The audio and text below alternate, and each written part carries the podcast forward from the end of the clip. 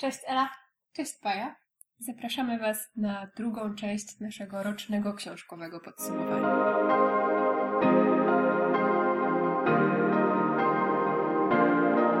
Cieszymy się, że możemy do Was wrócić z ostatnimi książkami na naszej liście najlepszych książek roku 2019. Nagrywamy ten odcinek w ostatni dzień roku i od kiedy przygotowałyśmy sobie książki, o których chcemy mówić, zdarzyło nam się przeczytać jeszcze takie, które powinny się były znaleźć na tej liście, ale ponieważ dokonałyśmy już wyboru, postanowiłyśmy, że o tych książkach, które udało nam się jeszcze do końca roku doczytać, nagramy osobny odcinek. Odcinek specjalny. Tak, odcinek specjalny. Grand Prix. tak.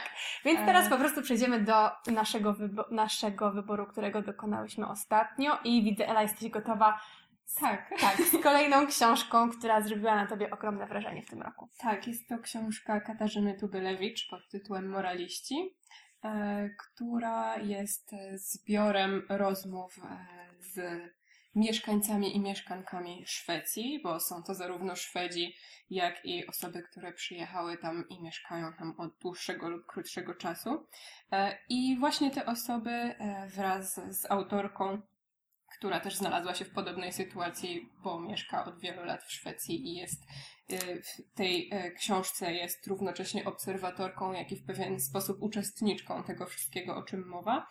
E, I wspólnie odmalowują portret współczesnej Szwecji e, i tego, jak się tam żyje, z jakimi problemami zmagają się Szwedzi, z jakimi się nie zmagają. E, Tutaj mamy podtytuł Jak Szwedzi uczą się na błędach i inne historie. I te inne historie to w moim odczuciu są e, opowieści o tym, czego Szwedzi jeszcze się nie nauczyli i co dopiero przed nimi. Wiele osób e, mówi o imigracji i o tym, e, jakie problemy ona stwarza i jakie dyskusje należałoby podjąć w, w przestrzeni publicznej, żeby sobie z tym poradzić. I A- jakie dyskusje są Tak. ostatecznie podejmowane. Wydaje mi się, że to jest taki bardzo ważny element tej książki, że tak, te tak. Rozmowy się toczą i są. Tak, część, a część, y, bo też czytałaś tę książkę, Tak, więc tak. możemy sobie tak podyskutować, więc pewnie pamiętasz, że część osób mówiła, że owszem, toczą się rozmowy, e, do jakichś wniosków się dochodzi, ale że są pewne kwestie, o których jeszcze się z pewnych względów nie wspomina, na przykład coś, co jest pojmowane jako tolerancja dla obcej kultury.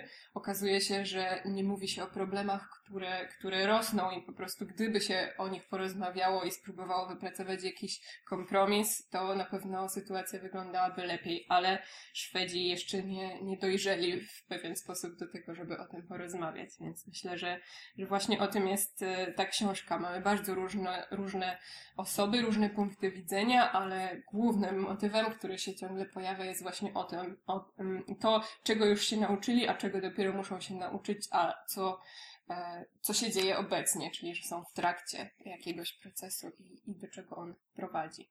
Chciałabym zapytać, jak ta książka wpłynęła na Ciebie w kontekście dyskusji prowadzonych w Polsce? Czy masz nadzieję, że kiedyś one będą tak wyglądać, albo czy myślisz, że osoby, które przeczytałyby tę książkę y, jakoś przeszłyby, nie wiem, na wyższy poziom analizy społeczeństwa naszego polskiego? Myślisz, że ta książka może jakoś tak pomóc dojrzeć do poważnych rozmów i jakiejś takiej otwartości w polskim społeczeństwie? Jak myślisz? Mam nadzieję, mam swoje wątpliwości, ale powołując się na Rebekę Zolniej, do której mówiłyśmy w poprzednim odcinku, chcę mieć nadzieję, że, że w Polsce również przejdziemy na pewien wyższy poziom dyskusji i w ogóle dyskutowania o pewnych kwestiach, a nie negowania na przykład problemu, co się myślę Zdarza, często tak. zdarza u nas w polityce i w dyskusji e, takiej powszechnej.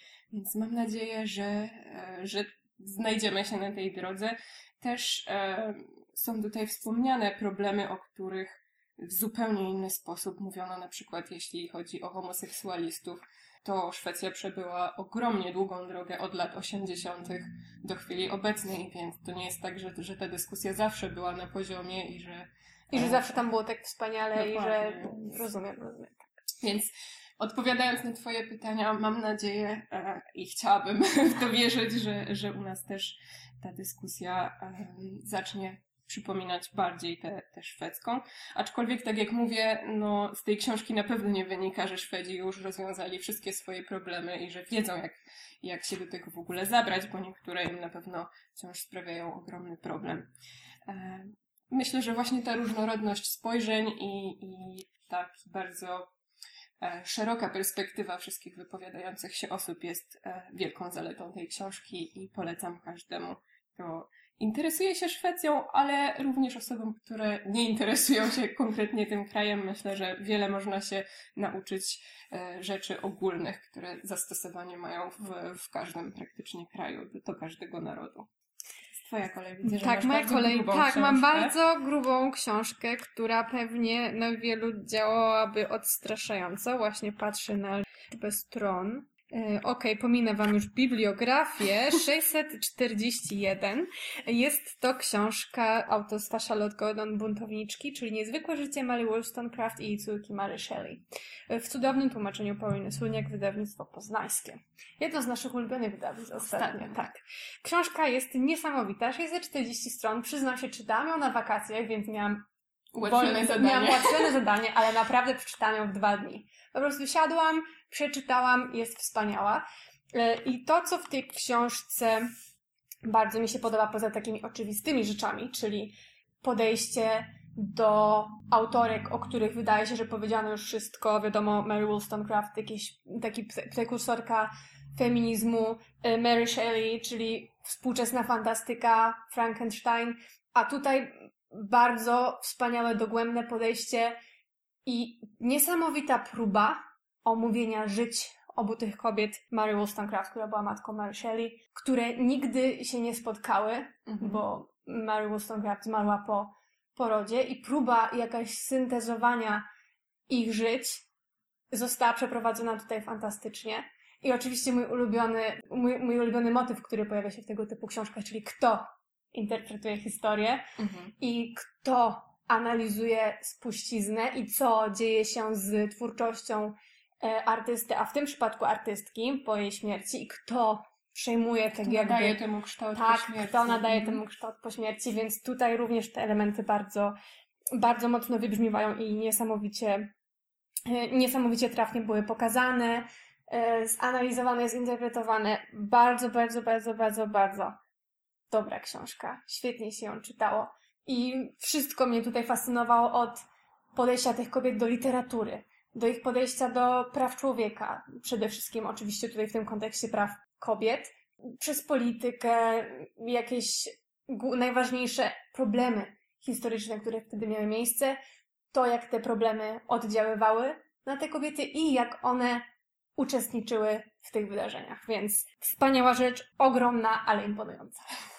Myślę, że sięgnę może na wakacje. Tak, Powiedziałam trochę niepewnie, bo na razie wakacje Są są daleko, ale... Tak, tak.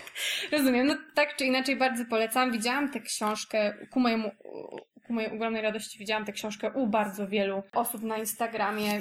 Ludzie czytają takie rzeczy, więc dacie. Naprawdę wspaniała, wspaniała rzecz. Co u Ciebie w kolei? A, ojeju. którą dostałam od Ciebie na urodziny, bo już od dawna chciałam ją przeczytać. E, Na razie jest dostępna tylko po angielsku. E, I jest to książka Asking for It autorstwa Kate Harding, która opowiada o bardzo trudnym temacie, e, bo o gwałtach i o kulturze gwałtu, czyli to, jak nasza, nasza kultura, ogólnie mówiąc zachodnia, w pewien sposób zachęca, a może przymyka oko na zachowania, które albo są gwałtem, albo prowadzą do gwałtu, lub można powiedzieć, że podpadają pod gwałt, bo jest tutaj bardzo wiele różnych przypadków omówionych. Tak jak mówiłam, jest to trudne, zwłaszcza kiedy czyta się oburzające wypowiedzi wielu osób na bardzo wysokich stanowiskach. Tutaj autorka podzieliła to na parę części, więc mamy omówioną sferę polityczną, sferę popkultury, sferę em, prawną i, i organów ścigania, jak to jest rozpatrywane, kwestie związane właśnie z, z gwałtem i molestowaniem. I muszę powiedzieć, że bardzo, bardzo się denerwowałam czytając tę książkę, zresztą widziałaś to na Tak, własne tak. oczy. Właśnie niesamowite w takim negatywnym znaczeniu tego słowa jest to, jak bardzo e, fakty potrafią zostać przeinaczone albo zignorowane wręcz, kiedy właśnie chodzi o, o kobietę, która, która skarży się na to, że ktoś ją zaatakował i, i napadł, zgwałcił tak dalej.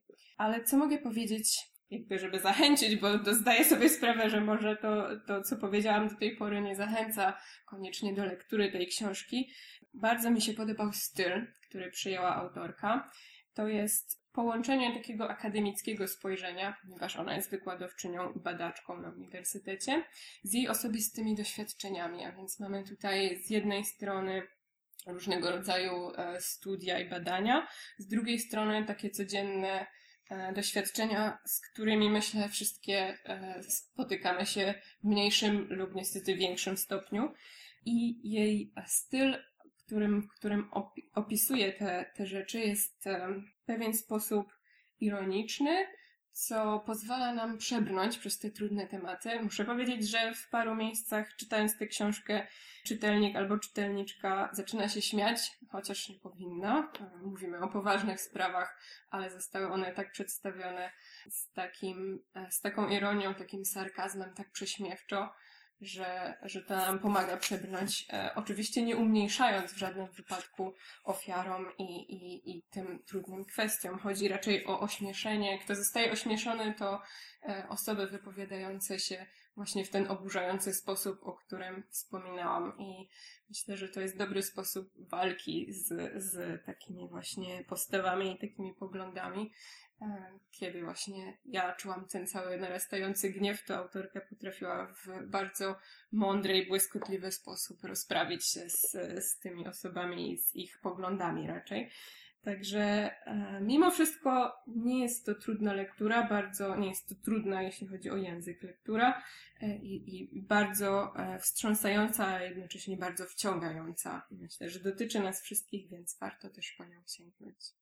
Dziękuję Ci za kolejną wypowiedź na temat tej książki, bo już wiele razy o niej sobie dyskutowałyśmy tak. e, prywatnie i cieszę się, że możesz powiedzieć o niej e, naszym słuchaczom i słuchaczkom, bo wydaje mi się, że to naprawdę może być coś ważnego. Moja kolejna książka to korespondencja. E, mhm. Wydaje mi się, że w pierwszym odcinku, kiedy się przedstawiałyśmy, wydaje mi się, że mówiłam o listach. O tak, tak, tak, tak, tak. I cieszę się, że trafiłam właśnie na ten zbiór listów. Jest to korespondencja między Astrid Lindgren i Louise Hartung, wydana przez wydawnictwo Nasza Księgarnia, a przetłumaczona przez Annę Węgleńską i Elżbietę Kaźmierczak. I co tu dużo mówić, to są listy, to jest spojrzenie w bardzo, bardzo prywatną, intymną relację, która rozwinęła się bardzo szybko. Zawsze w listach fascynuje mnie ten moment przejścia z droga szanowna Pani. Tak, na y, moja droga, kochana mhm. i tak dalej, i tak dalej. Więc y, tutaj ten moment ma miejsce bardzo szybko i to jest bardzo przejmująca relacja przyjaźni i miłości. I bardzo dużo jest tutaj rozmowy na temat tego, czego obie kobiety potrzebują i co są w stanie sobie dać. I jakie są granice ich emocjonalności, i chociaż to są bardzo trudne tematy i ta wymiana emocji wiąże się z odrzuceniem, to wspaniałe w tych listach jest to, jak szczere potrafią one być w tym, co czują, w robieniu sobie wyrzutów, ale także w rozumieniu tego, dlaczego druga strona zachowuje się właśnie w ten sposób. I ta niesamowita otwartość, mówienie o swoich granicach, emocjonalnościach, próba samoanalizy, to elementy, które w tej korespondencji wywarły na mnie ogromne wrażenie. Oczywiście są tutaj też inne wspaniałe, powiedzmy, smaczki, czyli właśnie tło kulturowe Niemiec i Szwecji, wspólne podróże Astrid i Louise, wspólna wymiana doświadczeń literackich, kulturowych, więc to wszystko tutaj oczywiście jest, ponieważ mamy do czynienia z dwoma niezwykle inteligentnymi artystkami i kobietami. Ale tak jak mówię, dla mnie największym plusem mhm. tej korespondencji była właśnie ta emocjonalność i ta chęć poznania się i ta chęć powiedzenia sobie, co czujemy i co możemy z tym zrobić i gdzie możemy się spotkać z tymi emocjami. Bardzo polecam korespondencję Astrid Lindgren i Louise Hartung. Brzmi bardzo ciekawie. E, z moją następną książką zostajemy właściwie w podobnych tematach w których już teraz, e, które się wgłębiłyśmy przy okazji poprzednich książek. Chodzi mi o reportaż również z wydawnictwa poznańskiego, e, autorstwa Agaty Romaniuk. Z miłości to współczuję. Jest to książka o Omanie, a przede wszystkim o kobietach żyjących w Omanie i o relacjach, tak jak Ty mówiłaś teraz o, o relacji między kobietami. Tutaj mamy relacje między kobietami i między mężczyznami. To, jak one wyglądają e, w Omanie jako, jako państwie, jak wyglądają w kulturze, głównie arabskiej, muzułmańskiej i jak to się zmienia albo jak się nie zmienia. Bo co mi się bardzo podoba, to fakt, że autorka rozmawia znowu z bardzo różnorodnymi kobietami, które opowiadają jej bardzo różne historie. I to daje nam bardzo szeroką perspektywę na, na ten kraj, szerokie spojrzenie i wyłania się z tego złożoność kwestii, o której mowa, bo to nie jest tylko właśnie kwestia kulturalna. Pokazuje, okazuje się, że e, w danej kulturze istnieją tysiące możliwych sposobów na radzenie sobie z nawiązywaniem relacji, podtrzymywaniem relacji, że wiele zależy od, od człowieka, od klasy, od sytuacji życiowej. To są oczywiście sprawy, z których zdajemy sobie sprawę, natomiast właśnie w tej książce widzimy to na konkretnych przykładach i na konkretnych osobach, więc widzimy jednocześnie bardzo osobiste historie, a oprócz tego właśnie wyłania się z tego ogólny, ogólny obraz i jest to bardzo, bardzo ciekawe, jak, jak różne te kobiety widzą swoje życie, jak różnie trafiały. I, i, I e, co jeszcze jest ciekawe, to właśnie przedstawienie Omanu jako, jako kraju bardzo, się, bardzo zmieniającego się na przestrzeni ostatnich kilkudziesięciu lat. I wyłania nam się z tego obraz takiego ogromnego, szybkiego rozwoju. I z jednej strony e, autorka pozwala nam zobaczyć, co już zmieniło się na lepsze, powiedzmy w uproszczeniu, na lepsze.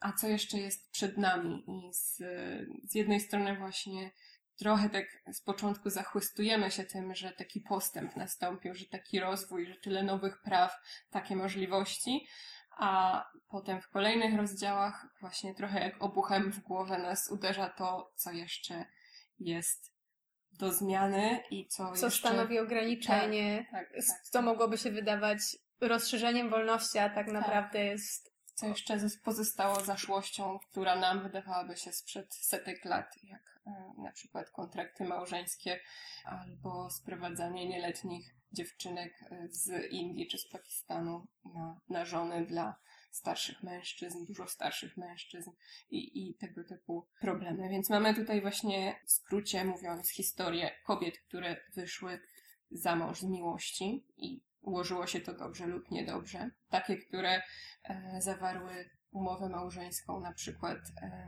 poleconą przez rodziców, również z różnymi skutkami.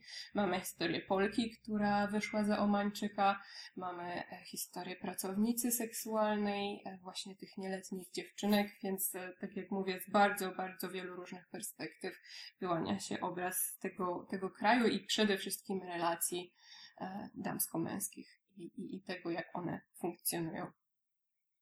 Bardzo Wspaniale. ciekawy reportaż. Nie będzie go prawdopodobnie na zdjęcie, bo właśnie czytają go moi rodzice, także polecam to wszystkim dookoła. tak, dokładnie, polecam wszystkim dookoła, więc e, wydaje mi się, że to jest to usprawiedliwienie, dlaczego tej książki nie będzie na Mam nadzieję, mam nadzieję. I znowu mówiłam, więc teraz oddaję Ci głos. No, ja się trochę denerwuję, bo nie, muszę przyznać, nie bardzo wiem, co powiedzieć o Toni Morrison i pieśni Salomonowej. Niestety w tym roku mm, Toni Morrison odeszła od nas, ale zostawiła nam przewspaniałą literacką spuściznę. Wydanie, które trzymam w rękach, praktycznie się rozpada. Y, jest to wydanie czytelnika z lat 80., chyba w ogóle z 80 roku? Tak. Więc wydane bardzo szybko w sumie po oryginale w tłumaczeniu Zofii Uchrynowskiej-Hanasz. Muszę przyznać, że troszkę się obawiałam tego starego tłumaczenia i jak wypadnie ta książka językowo pod takim względem kulturowo-rasowym. Mhm. Ale tłumaczenie zdecydowanie zdało u mnie test i magiczność i wspaniałość pióra Toni Morrison wspaniale oddana została właśnie w tłumaczeniu Zofii Uchrynowskiej-Hanasz. I teraz właśnie Zastanawiam się, co mogę powiedzieć o tej książce i dlaczego ona jest taka fantastyczna i czemu zrobiła na mnie tak wielkie wrażenie. ale nie bardzo wiem, co powiedzieć. I nie bardzo wiem, jak skategoryzować tę książkę, bo myślę, że wtedy mogłoby być łatwiej powiedzieć mi, co zrobiło na mnie takie wrażenie.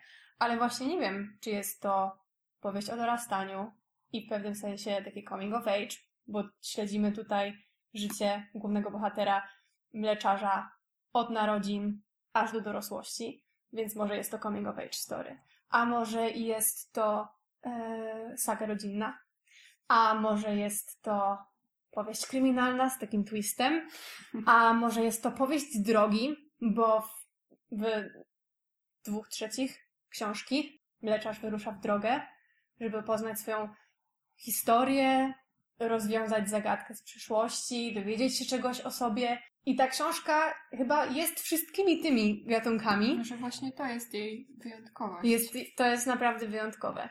I jeszcze na dodatek mamy tutaj elementy mityczne, elementy przypowieści.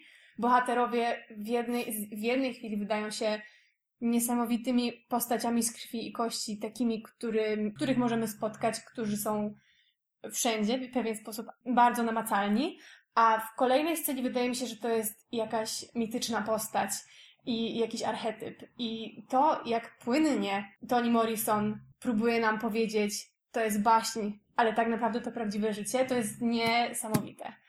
W ogóle w tym, co mówisz, to wydaje mi się, że taka um, płynność jest e, tutaj główną zaletą i mocną stroną autorki, bo tak jak mówisz, są tu elementy z różnych gatunków połączone w całość tak gładko, że, że ty nie potrafisz powiedzieć, który jest najważniejszy i co tutaj się wybija na wierzch. I może właśnie o to chodzi, no, tak jak w życiu, że wszystkie te wątki łączą się tak doskonale, że trudno nawet stwierdzić, co to jest po prostu tak, powieść to, o życiu. To, tak, po prostu to jest powieść, e, pieśń Salomonowa, to jest y, wyjątkowy, wyjątkowy twór literacki, przepiękna, przepiękna powieść, która po prostu wciągnęła mnie do tego właśnie swojego pokrętnego, baśniowego, nierealnego, a jednak namacalnie rzeczywistego świata.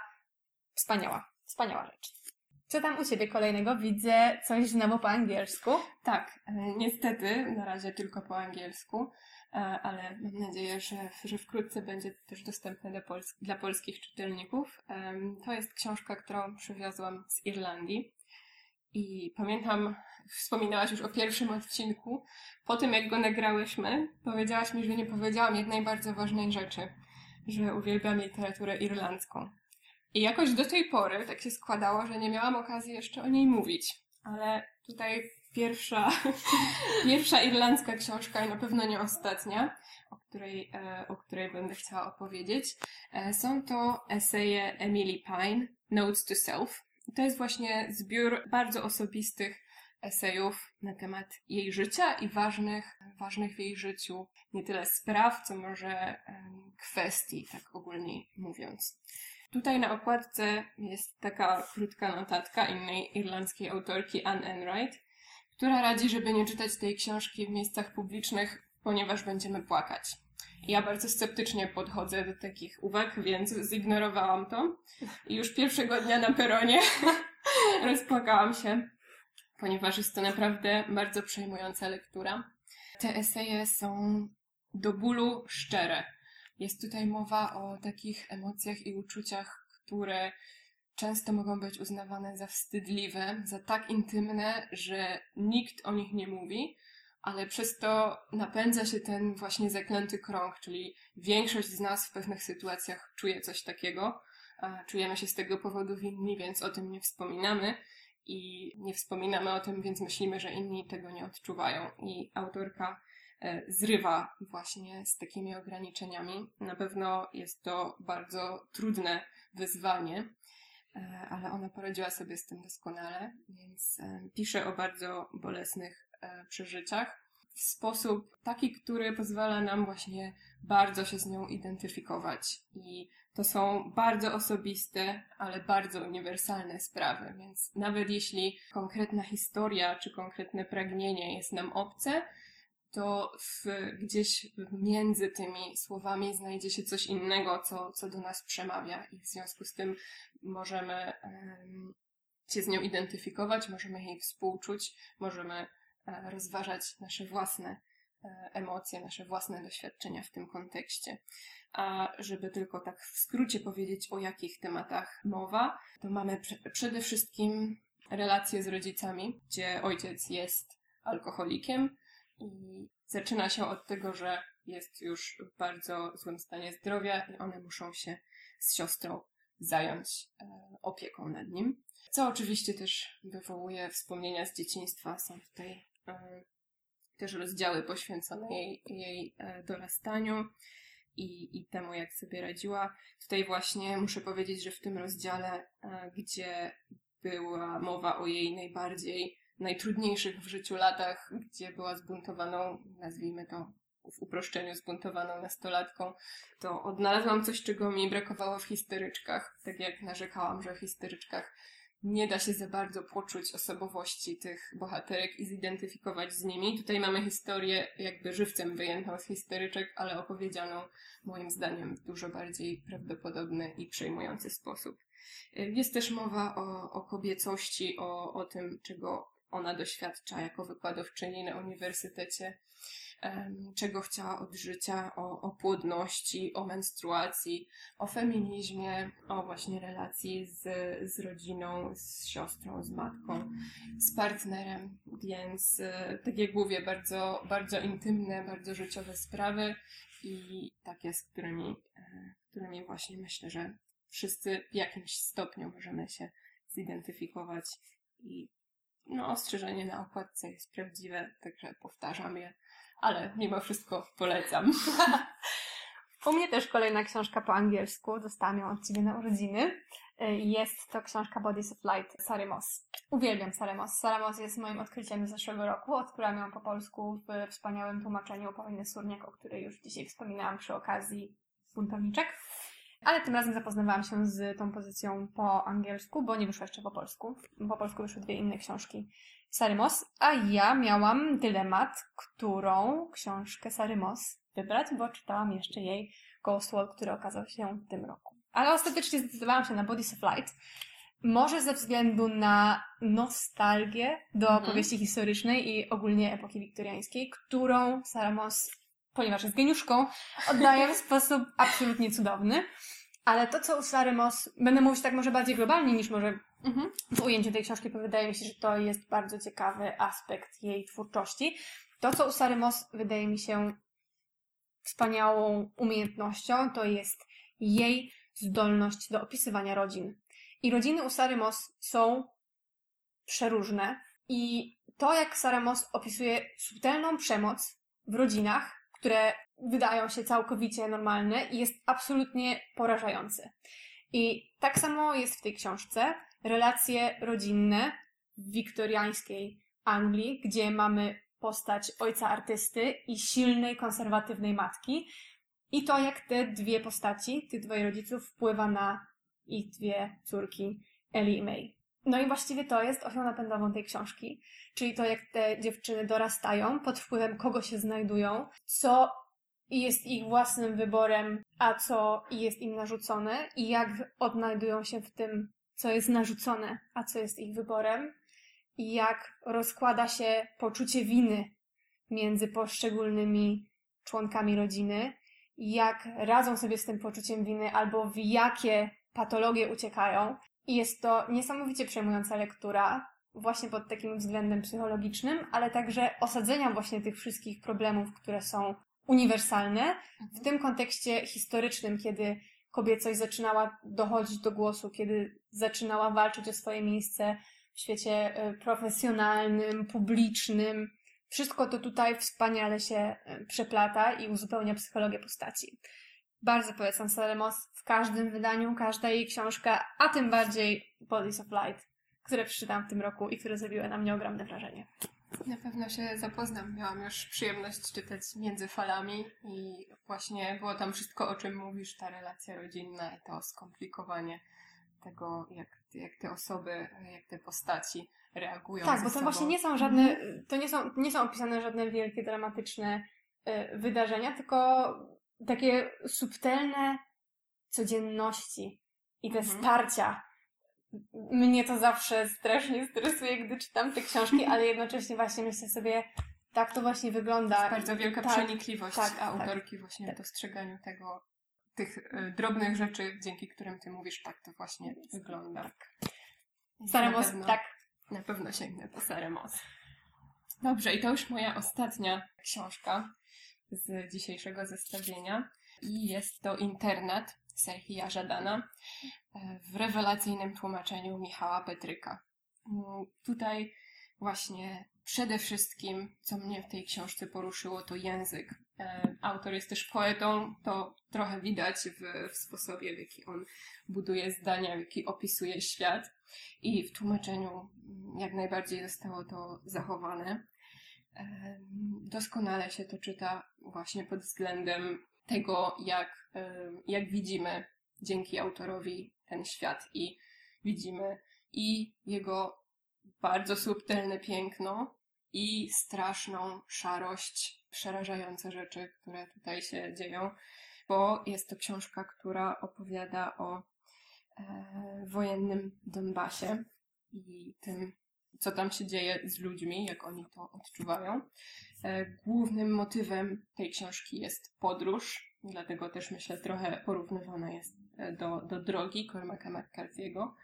I szkolny nauczyciel wyrusza przez miasto, podzielone właśnie przez wojnę, przez konflikt, e, żeby odebrać z internatu swojego siostrzeńca i wrócić z nim do domu. To jest, e, dzieje się na przestrzeni trzech dni i te trzy dni są właśnie opisane w książce. E, Mamy właśnie ten, ten język. Chciałam przeczytać kawałek, żeby powiedzieć, pokazać właściwie, bo trudno opisać, jaki, jaki, jaki ten język jest. Ale właśnie to jest siódma strona, także zaraz początek i mniej więcej właśnie w tym miejscu e, myślę, że można sobie zdać sprawę, że to będzie coś wyjątkowego pod względem opisów. Mamy na przykład taki akapit. Czarne drzewa w śniegu, ostre igły na tle czerwonego nieba. Za płotem zaczyna się ulica, białe sąsiedzkie domki. Gdzie niegdzie pomarańcze elektrycznych świateł, sady, ogrodzenia, kominy, z których unoszą się dymy, jakby to zmęczeni mężczyźni stali i rozmawiali na mrozie, wypuszczając z płuc ciepły styczniowy oddech. I tego typu opisy są przeciwstawione dialogom, które są bardzo oszczędne, bardzo proste. I właśnie to jest dla mnie przejmujące w tej lekturze, bo ci ludzie znaleźli się nagle w sytuacji e, strasznie niebezpiecznej, zupełnie różnej od tego, co do tej pory znali, i nie wiedzą, jak o tym mówić i o czym mówić. I mówią trochę o banalnych sprawach, tak jak do tej pory, trochę o rzeczach bez znaczenia, trochę próbują jakiś sens w tym wszystkim odnaleźć. Czasami zaczynają sobie nawzajem wyrzucać różne rzeczy, ale właśnie z tych wszystkich dialogów przebija przede wszystkim taka, taka właśnie niewiedza, jak sobie z tym radzić i jak o tym, jak o tym mówić. I widać, że w zestawieniu z tym e, poetyckim językiem narracji, tym bohaterom po prostu brakuje słów, żeby opisać świat, w jakim się znaleźli. I myślę, że właśnie to jest najbardziej w tej książce poruszające, czyli ten czysto ludzki punkt widzenia. Tutaj ta wojna nie jest pokazana w żadnej mierze ze strony politycznej, czy jakiejś takiej ogólnej. Tutaj chodzi tylko o tych ludzi i to, jak oni się z tym czują, jak oni to postrzegają. Chodzi o to bezpieczeństwo, które nagle prysło i które stworzyło zupełnie nową rzeczywistość, w której oni e, muszą się odnaleźć. Jeśli mowa o na przykład żołnierzach, strony nigdy nie są nazwane po imieniu, nazwijmy to. Mówią zawsze nasi, wasi, tamci, oni. I właściwie czasami nie wiadomo nawet, kim są ci nasi, a kim są ci wasi.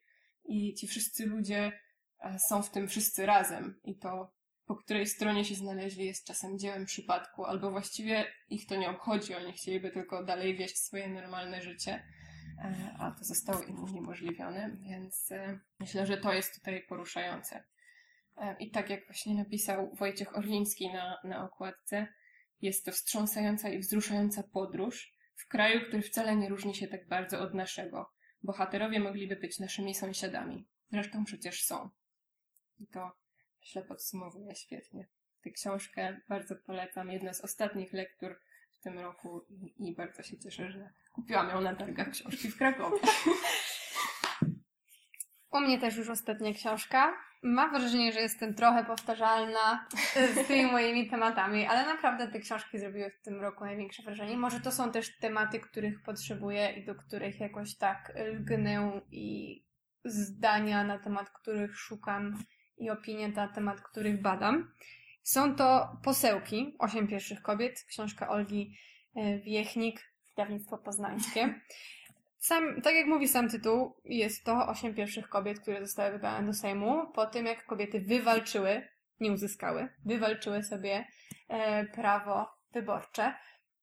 I co tu dużo mówić, to jest historia Polski, która, tak jak już mówiłyśmy w poprzednim naszym Mhm. podsumowaniu, e, jest według mnie kompletnie nieumówiona, nieuwzględniona. To jest wiadomo, jak e, przypominają mi się tylko takie te sytuacje, kiedy jest zdawkowe podsumowanie. Skończyła się pierwsza wojna i co w wyniku tego, że wiecie, koniec rozbiorów, kobiety uzyskały prawo wyborcze. tak, w nie- podpunktach, dokładnie. A tutaj ten podpunkt jest y, rozwinięty w niesamowicie przenikliwy i błyskotliwy sposób. Przedstawione są postaci właśnie ośmiu pierwszych kobiet. I co wspaniałe jest też to, może właśnie tego też trochę tak szukam, właśnie to, jak bardzo współczesne i aktualne ciągle są to tematy, z którymi, do których podchodziły właśnie y, pierwsze polityczki w naszym kraju i że to ciągle mówimy o tym samym. I teraz zostawiam już na później odpowiedź na to pytanie, czy to dobrze, czy to źle, ale mnie bardzo, do mnie bardzo przemówiło to, że mogę odnaleźć się w głosach osób, których już nie ma, a które w pewien sposób przetarły szlak po to, żeby można było właśnie o tych tematach cały czas mówić. Mhm. Tak. Więc oczywiście są to bardzo różne kobiety, używając takich etykiet jak konserwatywne albo postępowe. Znajdują się tutaj ró- przeróżne postaci ym, kobiece, ale one wszystkie znajdują ten punkt wspólny, jaka jest działalność na rzecz społeczeństwa, y, na rzecz kobiet, na rzecz dzieci, y, na rzecz z jakiegoś zjednoczenia kraju po czasach rozbiorów i po wojnie, ich niesamowita determinacja, chęć walki, chęć rozmowy i jakiegoś szukania wsparcia, gdzie to tylko możliwe i okazji do pojawienia się również, gdzie tylko to możliwe. I to jest Mhm. ogromna determinacja i to ogromne przekonanie o tym, że trzeba mówić o tych problemach jest czymś, co je łączy i wspaniale te właśnie postaci kobiece zostały przedstawione w posełkach. Więc jak zwykle mamy tutaj e, historię Polski z punktu widzenia hair story, feminist studies i tak dalej i wspaniałą, wspaniałą, wspaniałe biografie i bardzo dobrą analizę źródeł, więc bardzo polecam posełki Osiem pierwszych kobiet. To ostatnia książka na mojej liście. Dziękuję Ci bardzo za te wyczerpujące analizy wszystkich Twoich książek. Myślę, że można by jeszcze dużo rozmawiać, ale nie chcę przedłużać, bo te nasze podsumowujące odcinki i tak już e, są dosyć długie. Dziękujemy wszystkim, którzy wysłuchali. Tych, myślę, że to też się zamkniemy za chwilę w 40 minutach, więc e, cieszymy się, że Was to interesuje. Bardzo polecamy wszystkie książki, o których mówiłyśmy. Od nowego roku wracamy znowu z krótszymi formami e, podcastu. I jak zwykle czekamy również na jakieś propozycje e, książek, które warto przeczytać z Waszej strony. Chętnie przeczytamy o takich w komentarzach. A na nowy rok życzymy Wam wszystkiego dobrego, dobrych lektor i dużo czasu na ich czytanie. Do usłyszenia! Do usłyszenia.